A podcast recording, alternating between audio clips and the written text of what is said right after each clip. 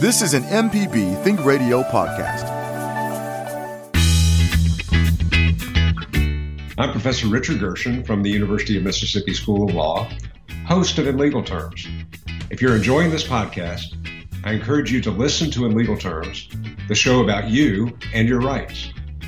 We find interesting legal topics to bring to you and let you know how the law affects you. Find In Legal Terms on any podcasting platform on your smart device or on our website, inlegalterms.mpbonline.org.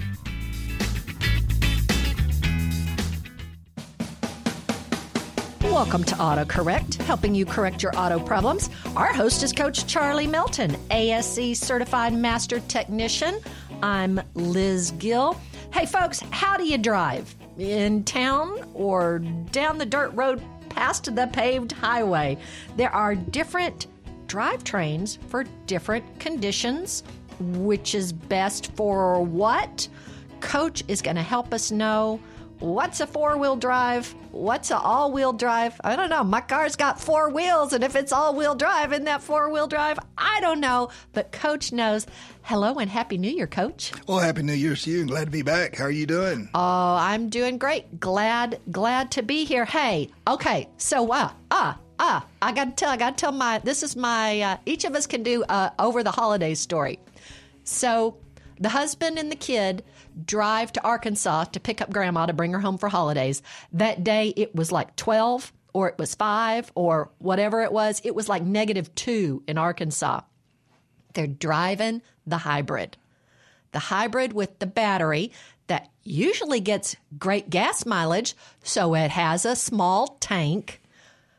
That morning, 22 miles per gallon. It's got a little teeny tiny tank. So, you know, we've got this Dodge Grand Caravan. It gets 22 miles per gallon, but it has like a 25-gallon tank. This is like a 10-gallon tank. Well, you look at it, things change. When they do the battery, it changes, and you start losing that gas mileage that everybody talks about. Yeah, so, you know, I'm just saying. You tell us a good, do you have a car Christmas over the break story? Well, you know, I did several things over the Christmas holiday and the New Year's as fixing vehicles. I tore one completely down as the whole front end, put it all back together, and it took about a couple of days, and it was cold. I smashed my fingers a couple times, and you know how when you smash your fingers when it's cold, they never stop hurting. So, but they're okay now.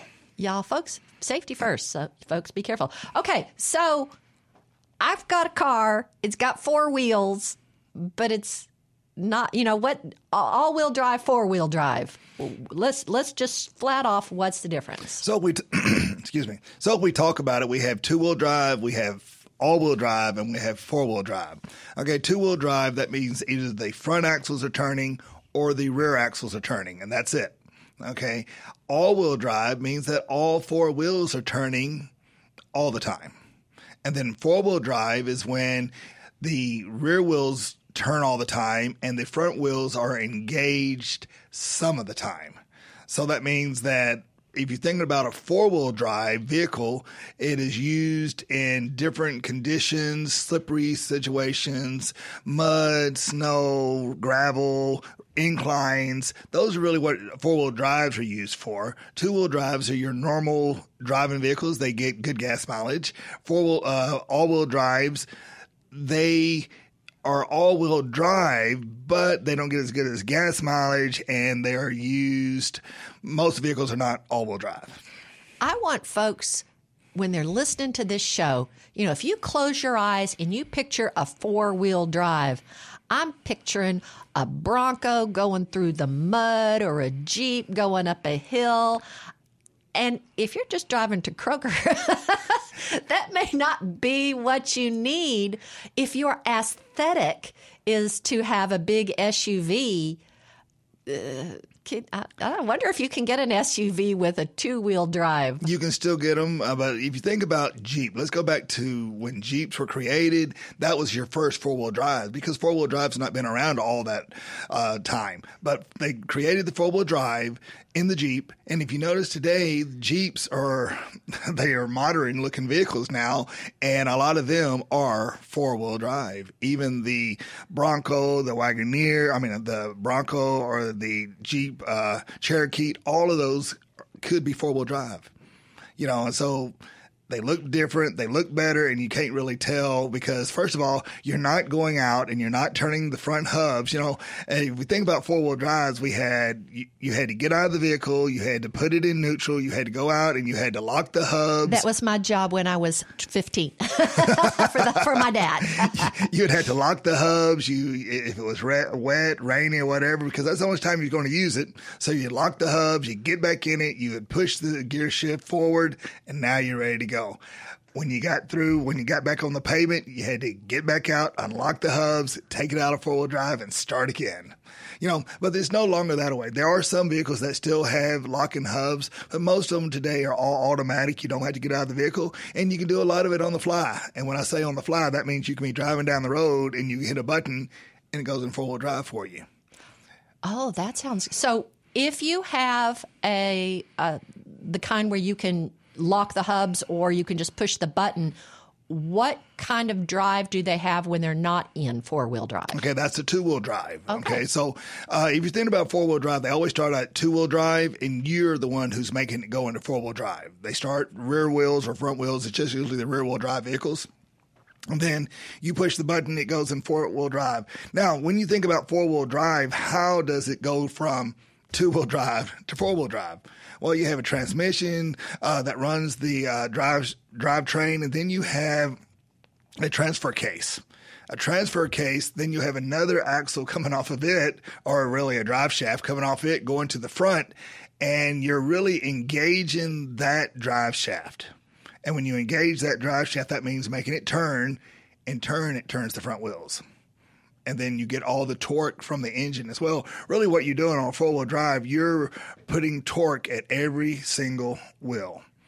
On a two-wheel drive, you're just putting it on the rear wheels. And if you notice that two-wheel drives, even if you drive in your yard and it's just slightly wet or damp, that those wheels start spinning, well, that's when you're going to need a four-wheel drive, so it pulls it on out. So you got a pushing and a pull at the same time.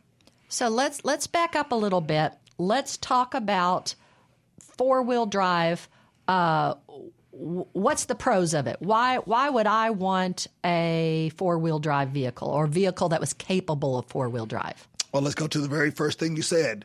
You want the aesthetic looks of it. Okay, all these guys and these girls, they want that truck that's high in the air and that looks nice. Those are four-wheel drives. And a lot of them, they never get off-road. A four-wheel drive is used to get off-road. It's used to be in the mud. It's used to be in the snow or rocks or incline. That is what they're used for. If you're not doing that, you have no reason to have a four-wheel drive. You know, ranchers and farmers, they have four-wheel drives because they're always pulling things. They're always in the mud. They're always doing things. They need four-wheel drives, but these young teenagers today, and I don't think the parents understand, these young teenagers, a four-wheel drive, and higher they get it in the air, more unstable it is. Now, so let's, you know, the instability, talking about some of the cons, you know, we're talking about fuel efficiency. How does it, with the four-wheel drive?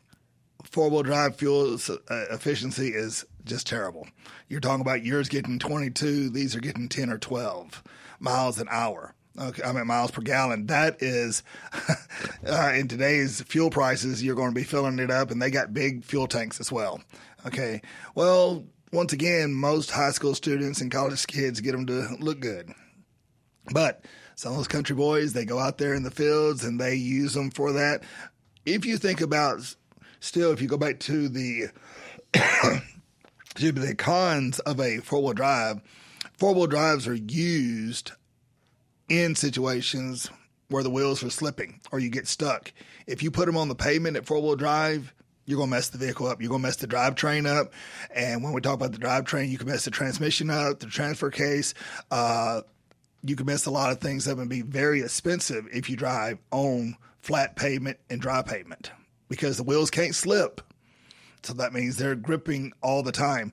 And then you think about it, you got three modes of four-wheel drive. You got four-wheel high. And four-wheel high is just say if you're going through mud and snow and say you're on a wet surface and it is the highway, you're told to go no more than 55 or less, and that's in that four-wheel high. Then you got four-wheel low, and four-wheel low is like it's just barely creeping along, okay? It's pulling. That's where more torque is going to the front wheels. You should never, ever get on pavement with that one because then you just mess up everything. And then there's one called automatic. Okay, automatic four-wheel drive is that you push the button, you put it in automatic, and it has sensors that will sense when it needs to go in four-wheel drive. So if you're driving on dry pavement and you're just say you're going through the mountains and you come up and you're getting a little higher and then you run into snow, you have it in automatic, automatically four-wheel drive engages for you, and you do nothing. Well, I'm loving this conversation. It brings me back. It reminds me of my dad. If you've got a question or you've got a comment, we would love to get your information. Just email us, auto@mpbonline.org. We're talking about drive trains, but we're also taking your repair questions. Is your car under recall? I'll tell you some that are next. You are listening to AutoCorrect with Coach Charlie Melton. I'm Liz Gill. If you want even more AutoCorrect, find our podcast on all podcasting platforms for your smart device. AutoCorrect is heard on MPB Think Radio, Thursdays at 10 a.m. with a replay Saturdays at 11. Okay, so here are some recalls. Chevy Bolt EVs are being recalled, but for a new and different fire risk. Here we go, Jay. Seatbelt pretensioners may ignite carpet fibers, causing a fire. So those exploding seatbelts could cause a fire. So, but these don't explode. They just cause other things to catch fire. Yes. So, but with this Chevy Bolt EV, you don't have to park outside. You know, some of those, when they have a recall, they say, don't charge it overnight. Don't park it in the garage. VW is adding the 2015 through 16 Beetles to the list of the Takata-affected vehicles. And Mercedes-Benz sedans are being recalled for a detaching moonroof. I'm like thinking of driving and it pops off like a sail or something. I don't know. So for 2022, Ford was the most recalled automaker of the year with 67 recalls affecting over 8 million vehicles. That is 22 more recalls over Volkswagen, who had the second most number and 5 million more vehicles than Tesla, which was second in vehicles. So anyway, you can find out if your car has a past recall by going to the National Highway Traffic Safety Administration's website, NHTSA, NHTSA.gov/recall. Just put in your VIN or find their Safer Car app.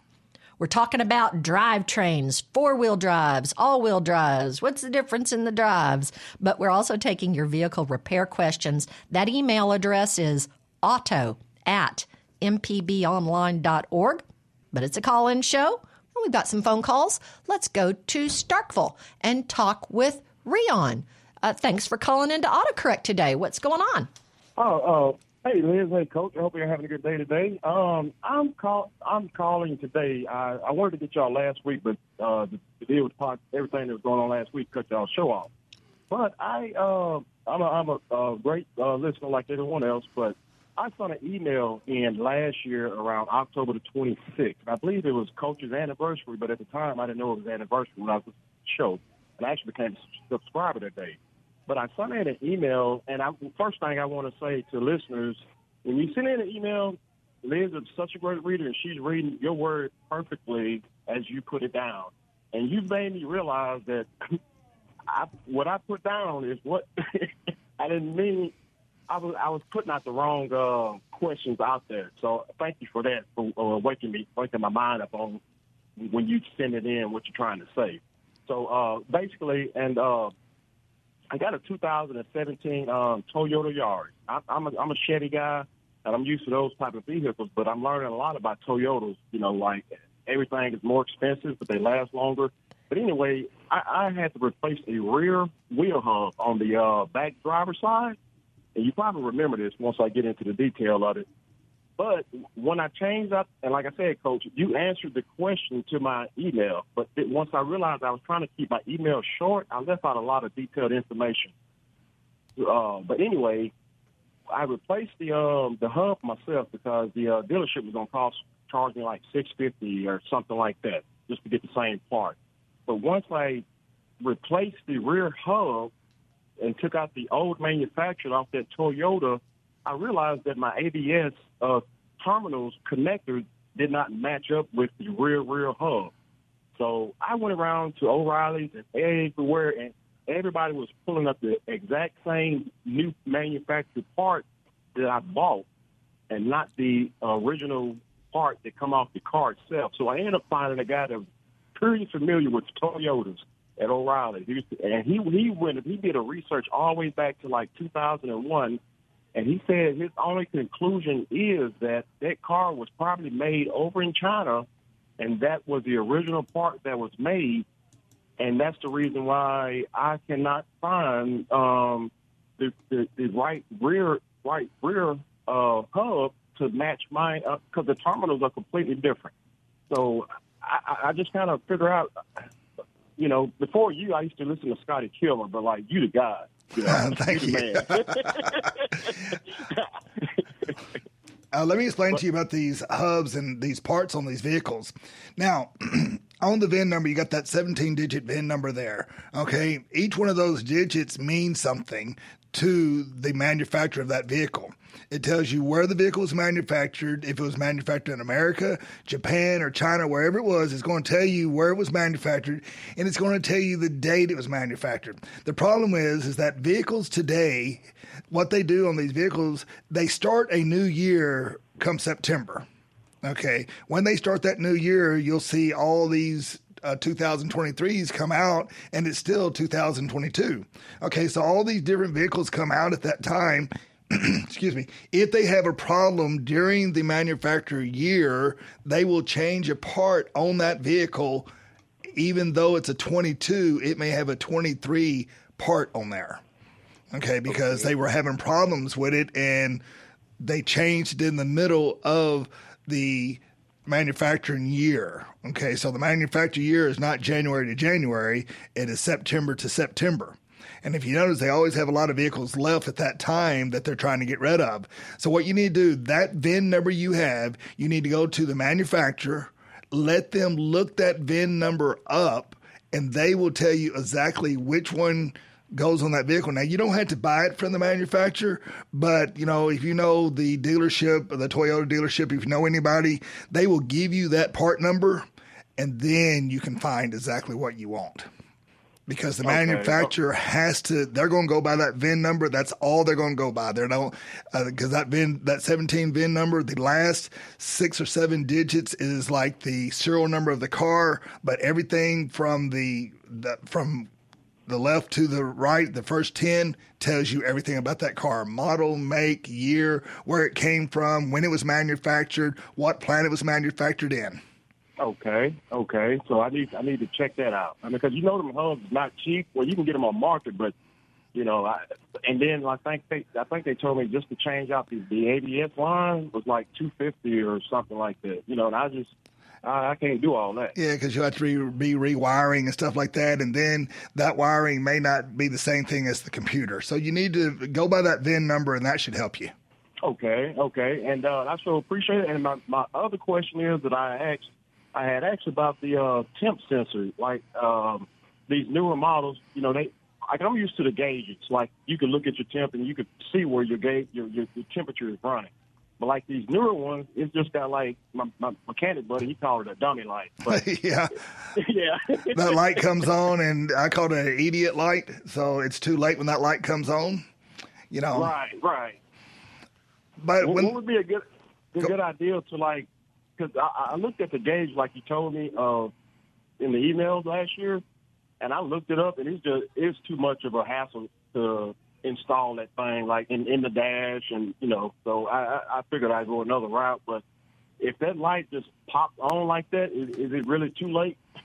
Well, If it just pops on and you cut that vehicle off, it's not too late. But if you're driving that vehicle with that light's on, well, now you're going to burn the car up, you know. Right. And that temperature is going to get up to about 180 to 210 degrees. Anything over 210 degrees, that light's going to pop on, you know. So if you're not getting, if that light's not popping on, you're not running hot. Okay, okay. And I sure appreciate it. Like everybody tell y'all, y'all know y'all hear it all the time. I love the show. And, like, if you ever heard of Scotty Kilmer, he's I think he's a master technician as well, but he does a lot of YouTube videos. But ever since I got acquainted to y'all's show, I don't listen to Scotty anymore. Oh, thank you for that. Thank you. Appreciate you. Yes, sir. Yes, sir. Thank you. And y'all have a happy New Year's to y'all. Thank you. Thanks so much. Let's go to Olive Branch and talk with Ronnie. Ronnie, we're glad you've called into AutoCorrect today. What's your comment or question? I've got a an S550 2003 bucket truck with a front wheel, you know, with a four-wheel drive in it, and they're mechanical that you can turn them in. One side turns real easy. The other one, I actually have to use a pair of pliers to get it to turn. Is that thing easily replaceable, or is it something that I've got to put in a shop and let them pull everything off to get that lever to be changed? Well, what I would do on that one there first, you know, if the other side's easy, does it have like Allen screws around the cap on the front where you turn it? No. At this point, I'm not sure. Okay, it has some types of screws that hold that cap on where the switch is that you turn it. You could remove that cap off there, and then you can remove the switch where you turn it. And most likely, either it's just got full of crud and dirt and mud in there that you could probably pull that out and clean it with some good brake cleaner or some type of cleaner that you could get all that out and see if that will be able to move, because it's not real hard to change those. You're not changing the inner part of it. You're just changing really the outer part that moves, because really that's all you're turning is the outer part where you're switching it in to go into gear. You know, you're not switching it in the transfer or the differential. All you're doing is switching it on the outside. Okay, that makes sense. I was thinking something similar, but it's nothing electrical. It's all a mechanical system that I have. And one other question. With that same truck, we were taking it to go do a job, and it just shut down on us. We pulled over and sat there a few minutes. It cranked up. We moved down the road a little bit. Cranked and moved a little bit, and it shut down again. Could that be more than likely the fuel filters need replacing? Is that diesel or gas in this one? Yes, sir. It's diesel? Yes, sir. It is. Yeah, what I would do there, you know, that it has a water filter on there. I would drain that. What size engine does it have? What is that, 7.3 or 6.0? Yeah, it probably has a water filter on there. I would change that. Go ahead and see if it's that filter's too full of water, and you may have to just change that filter itself. Well, if I change one, I'll change them both. Yeah, change both of them, yes. One in the bottom. Yeah. Right. Thank you, sir. I appreciate your time and help. Thank you so much. A lot of help. Thank you. Bye. Thanks, Ronnie. See, this is why I love this show. I have no idea about anything those last two calls said, but you helped them. You made their day. Hopefully save them some money because, you know, like as Rion said, it's expensive if you take it to the dealer, but if you can do it yourself, that's great. But I have no idea. But hey, yesterday I changed the headlamp in my Dodge Grand Caravan. You did good. I went and bought the new light. I just told him what kind I had. They looked it up, and he even said, you know, you can buy one or you could buy two in case, you know, it's cheaper if you buy two. So I'm sticking the extra one in the glove box in case the other one goes out soon. But I just removed a couple of screws, pulled the headlamp out, did a little rotate, pulled it out, stuck the new one in, didn't touch the bulb. That's it. I was going to ask you that question. Yeah, stuck it back in, rotated it back, stuck it back in, did the screws. You know, the hardest part, and this is my problem with my husband, it's like looking down. Especially if wearing glasses. Yeah. But, you know, it was a $26 fix rather than $80. 125 or whatever at the dealership. And folks, if I could do that, Anybody could do that. A little mechanical ability. Yeah, just having the empowerment to try to do it yourself. And if you can't do it yourself, then you got somebody to fix your mistake. Then you call somebody else. That's it. Let's get Regina in before our break. Regina from Jackson, what's your comment or question for Coach? The Chiefs used to be really reliable, and I have been seeing a lot of negative reviews in the past couple of years about them, that they're not the quality that they used to be. Do you have any opinion on them, or is it a certain style or whatever? But I see people with them, but I heard they have a lot of problems. Well, this is my opinion. It's just my opinion. It's nobody else's. I don't like working on Jeeps. This is my – I never have because of the mechanical part of it. But, you know, Jeeps are no longer American-made. They may be made or assembled in America, but they're no longer an American-made owned company. They're owned by Renault. And by being owned by a – foreign country, they have changed the parts of a Jeep for the manufacturers. Believe it or not, a Jeep used to have a American Motors engine, used to have a Ford engine, a Chevrolet engine, and it even had a Mercedes engine in it. And so it has done a lot of transformation on it. So just, you know, you're going to get a lemon every now and then, but, you know, that's just my opinion on Jeeps. I know, but you don't like working on them, so you what truck or what style, not SUV, but whatever, what classification is Jeep in? Is it an SUV or what? It could be an SUV, it could be a crossover, it could be either one of them. Is Toyota the best vehicle or Nissan? Japanese outpaced us in quality? Well, I couldn't tell you that which is the best vehicles because all of them have a different quality in them. It's according to what you're looking for, what standards you're looking for, because all of them are good vehicles. And like I said, you're going to get a lemon every now and then.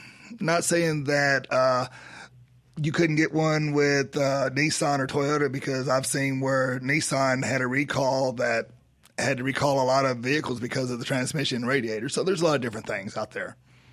Okie dokie then, thank you. Thank you. Regina, you just need to look at how you drive, where you drive, who you're hauling, what's your aesthetic, what's your pocketbook. You know, I guess I've taken some of those quizzes, you know, which kind of car is the best for you. I think, you know, every single person has a different thing that they're doing. You know, are you hauling dogs? Are you hauling kids? Are you hauling restaurant equipment? Are you just driving to work? Are you driving to work 50 miles away? Everything all depends. That's what they say on in legal terms. It depends. And everything all depends on your situation. And everybody has a different style. They have a different preference. So it just, like Liz said, just do your research and just see what you like out there. But good luck with that, Regina. We're so glad that you called in today. Our email address where you can send questions is auto@mpbonline.org. We are learning about front wheel, rear wheel, all-wheel drives, but that's just between your repair questions. What's in the news? I'm going to tell you next. Thank you for listening to AutoCorrect on MPB Think Radio. Coach Charlie Melton, retired instructor from Clinton's High School Automotive Technology Program, is our expert host. I'm Liz Gill. I hope that you have downloaded our app for your smartphone, the MPB Public Media app. You can listen to our show anywhere in the world on the app, but more importantly, you can make a contribution. It's contributions from listeners. We are publicly supported radio, and we need the public to contribute. So hit that support button, and thank you so much for your contributions to Mississippi Public Broadcasting. AutoCorrect is heard on MPB Think Radio Thursdays at 10 a.m. with a replay Saturdays at 11. Okay, as our first caller mentioned, we didn't get to have a show last week because the president was talking. So I'm using our script from last week, and I have last week's news, but it's still this week's news. That's right. Doesn't have anything to do with cars, but there was no Mega Millions jackpot winner, and it was closing on $1 billion last week. Today, I have just pulled it up, $1.3 $3 billion. All right. I got to go get my ticket. You got to get your ticket because the drawing is Friday. So, Jay White, I'm going to ask you to, coach, if you could buy a vehicle, anything, with your $1 billion, what would you buy? Wow. I'd probably go buy me the most expensive Land Rover vehicle they got. Like Land Rovers. That's like the things the Queen and the King drives. Those things like last decades and decades and decades. They do. How about you, Jay White? What vehicle would you buy? Because this is autocorrect. Everyday tech, you could buy your own tech thing, but autocorrect, what would you buy? 1985 Toyota SR5 pickup. Oh, yes. Okay. Mm-hmm. Okay. My first car. Uh-huh. I know where you, and it's probably still running somewhere. Hey, I know where you can get one. I did my best to stop it, but it's probably still running somewhere. I know where you can get one. Where's that? $18,000. Well, that's the thing. Well, right, see, yeah, but... right down from my house. Really? That's right. Okay. We'll talk later. I'm telling you, after the rapture, there's going to be roaches in those 1985 Toyota pickups. Okay. Roaches will be driving those pickups. That's right. And that's all. That's all that'll be left. They were just strong. Yeah. I think I would buy like a little tiny coupe Miata kind of Fiat. My family lives in the mountains of Arkansas, and my first new car was a little tiny car, and we'd drive around the mountains, and I think that's kind of fun. Yes. There's a car for everybody. Today we're talking about drivetrains, four-wheel drive, all-wheel drive, front wheel, rear wheel. Email us your questions, auto@mpbonline.org. Let's go to Lewis in Mobile. Lewis, we are so glad you've called in. Bob is from Mobile, too, but we're going to go with Lewis first. We love our Mobile, our Alabama listeners. Lewis, what's going on with you today? I have a 2021 Ford Escape hybrid vehicle, and about a year ago, we took it into the dealership and had the tires rotated per the service plan. And since then, there has been a noise that it makes once the car has sat for a while. You know, come home, sit it in the driveway, and then if you go to leave, put it in reverse, it makes a noise that sounds like the brakes are squealing. It makes the metal-on-metal squealing sound. And it did it, you know, just here and there to start out with, and I thought maybe, you know, it was the brakes, and it would just wear in. And it's progressively gotten worse to where it does it every time we move the car now. And we took it to the dealership. They said that it's not the brakes. They couldn't replicate the sound, and they don't know what to tell us. Well, on a situation like that, the first thing, they remove the wheels, and when you had them rotated, they remove the wheels. And a lot of times what happens in the technician, this is terrible, but they have a backing plate on where the brakes are. And what happens, they bend that backing plate a little bit, and when they bend that backing plate, the rotor will hit that backing plate, and it may not hit it all the time, you know, or it may start all the time. But what they do, they bend that backing plate, and it's so close to that rotor, if that rotor has any movement whatsoever, it's going to hit that piece of metal. Okay, and it's very easy to fix. All they do is just pry it back and push it away from the rotor. You know, I would check that, and then I would check and see. I don't know what type of emergency brake that has. If it has a brake hub with the brake inside the rotor, or is it on the outside? But if it's on the inside, that brake shoe could have collected a lot of dust and in there, and they just need to remove the rotor and clean up the inside where the brake shoes are, you know. So that's what I would do, because there's nothing else that can touch back there. If the only things that can touch is the brakes, the backing plate, or on the inside where dirt or something could have been lodged up in there. So you're thinking maybe they did all that, and then it's just not making the noise when they put it back together? That's what I'm thinking, you know. That they might have just bent the rotor, not the rotor, the backing plate of the rotor. It's a very thin piece of metal. You can push on it with a finger, and it'll bend. You know, so it's very thin, and that could happen. Okay. Well, I appreciate it. good luck, Lewis. Take it back and see if they can fix it one more time. That's right. You encourage people to have the service people try to fix their mistakes? Oh, yes. If you paid for it and if it's in their service plan, take it back to them because that's what you paid them for. Even if you paid it up front, they still owe you that service. All right. Let's stay in Mobile. They still have the car. Yes. They let me know that they couldn't replicate the noise. They still have the vehicle. I haven't picked it up yet. Well, you know, and I hate to tell you this, a lot of technicians, just like anybody else that makes a mistake, they don't like to own up to their mistake. And so they might have just pushed the piece of metal back and say, hey, that was it. And now they can't replicate the noise because they found it right off. You know, because it's so easy to do and without even trying, it's easy to do. So maybe Lewis could drive it around the dealership when and see if it's fixed now. Yeah. It may be fixed now because you know they're not going to tell you they bent it and pushed it up against the rotor because that makes them look well they didn't know what they were doing. Well, good luck, Lewis. Let's stay in Mobile and go to Bob. Bob, thanks for calling into AutoCorrect today. What's your comment or question? Well, just listening to what you said, I'd have to say that my biggest pet peeve is when I take my car into the shop and when I bring it back, I have to fix their work. The other thing is it's pronounced Renault. Renault, not Renault. So. Yes, Renault. It's French. Yes. I've got one, you know, front-wheel drive. I've got one of these sideways engines in the RAV4, and I have to take out the idler pulley because it sounds like fingernails on a chalkboard. And you have to jack the thing up and take the motor mounts off and all this garbage.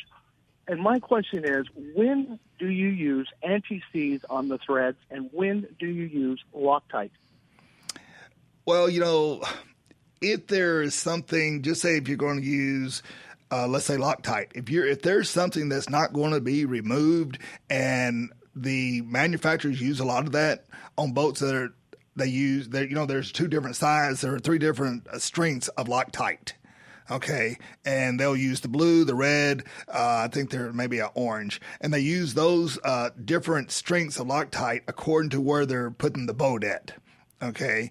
And that means those boats are not going to come out very often, okay? And that's why they put the Loctite on.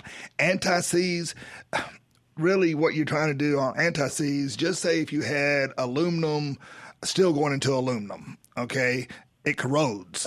Okay, when it corrodes, you can't get that boat out. So that's where I would put some type of graphite or something in there. Okay. Normally I put that on my wheel logs when I put bolts on there. That's the same thing because, like I say, let me give you a good scenario what I had. This week I put a starter on a Honda. And I pulled the manifold, and I went down and got the bolts out of the Honda, and the one on the bottom of that Honda starter is about 4 inches long. Okay, I had to get a 2-foot, half-inch ratchet to turn that bolt out because the center of the threads took every thread out of the aluminum. Once again, a steel bolt to the aluminum. Okay, well, there is no way that starter has never been taken out before. But it got corroded inside of the part, inside of the engine. Well, you had to get it out. I spent more time taking that boat out than I did taking the starter and putting it on. So, wow. Think about that. Last thing, if I win the lottery, I'm going to pay somebody else to fix my 14-year-old RAV4. That's what I'm talking about. Best wishes, buddy. Thank you, buddy. Mm-hmm. Thank you, Bob. We are discussing drivetrains and taking your repair questions.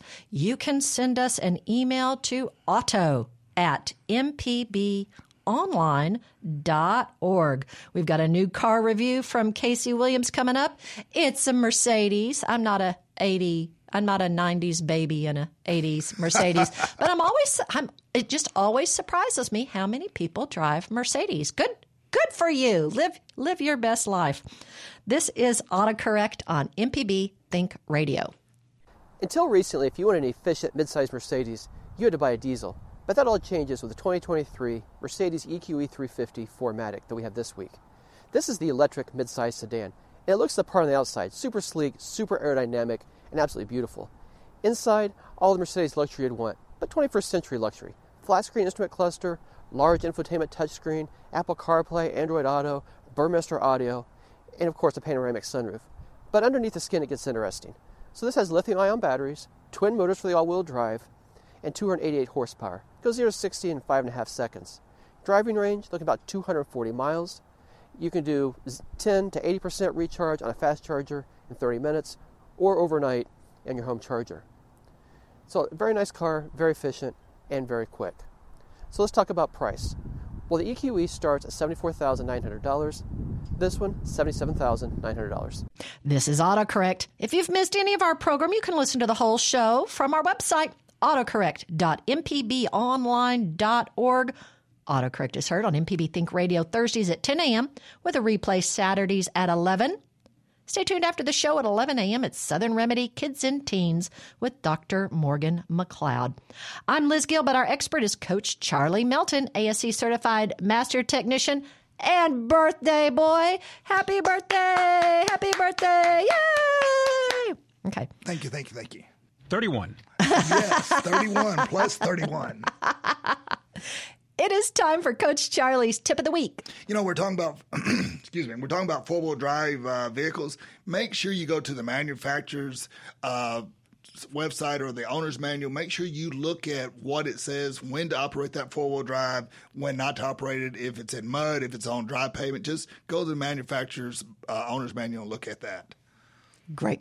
Let's go to Gulfport. Oh, I love Gulfport. Let's go to Teresa. Teresa, what's your comment or question for Coach? Oh, well, happy birthday, thank you for your service on this show because it's been so helpful. I have a 2011 Camry, and I just took it to the dealership, and they came back and said that I need to since my transmission, my brake, and my power steering fluid flush. And it does not say that in the owner's manual, and I've never heard of that. Okay, let me go back and tell you what they do. Okay, A dealership makes their money off service. They do sell cars. They make their money off service. And, you know, if they can sell you a flush, you know, a lot of manufacturers did in the owner's manual tell you to flush your brake system out because what happens, brake fluid absorbs water. And so when we used to have metal steel parts, well, they would rust, and so they wanted you to flush them, okay? As of the transmission, you know, I'm not a big proponent of it. The manufacturer does say change it, but sometimes you leave things better left alone if nothing's wrong with it, you know? So you want to be careful of what you do. Toyota's really not had a problem with that, but I know Honda did, and Ford did, and Chevrolet did. So you want to be careful, you know, on changing transmission fluid, especially it's 2011. How many miles you got on it? 90,000. I probably wouldn't worry about it yet myself, but look and see what the menu says. The owner's manual says if it doesn't say that service in it, don't worry about it. Okay, great. Thank you so much. You're so welcome. Thanks, Teresa. Let's wrap it up with a little bit more of our four-wheel drive, front-wheel drive conversation. So we talked a bit about the four-wheel drive. That's kind of hard on your tires, right? It will wear those tires out, those guys, those young men and young women that get those big old tires on there. And they do not follow the manufacturer, and they drive them on flat roads and dry surfaces, and it eats those lugs off those tires. So I'm not saying if you need a four-wheel drive, you shouldn't get one, but when is it good to have an all-wheel drive vehicle? All-wheel drive is if you're driving in snow and you're driving in rain and you're driving stuff like that constantly, it's good to have an all-wheel drive because it pushes the torque to those front wheels as well. And a lot of all-wheel drive has sensors on it, you know, as well for those wheels, but mainly in the South, and, you know, we need two-wheel drive vehicles unless you're going through the mud and you're going deer hunting, you're just four-wheeling. Then you get your four-wheel drive vehicle and you have fun. Not saying that you don't need one because you want one. Hey, buy one, have fun, just be careful and know what you're getting. And, you know, the two-wheel drive, just because it's not fancy, doesn't mean that's not what's best maybe for you or for in Mississippi. sure, you know, up north and out Macon, Mississippi, Brooksville, all those where they're got dirt roads and stuff like that, then you're going to need those four-wheel drives. But those two-wheel drives, if you're driving around Jackson, Mississippi, Oxford, Mississippi, you need that two-wheel drive, and that's going to save you a lot of money, not only in fuel, but the components to fix that vehicle as well.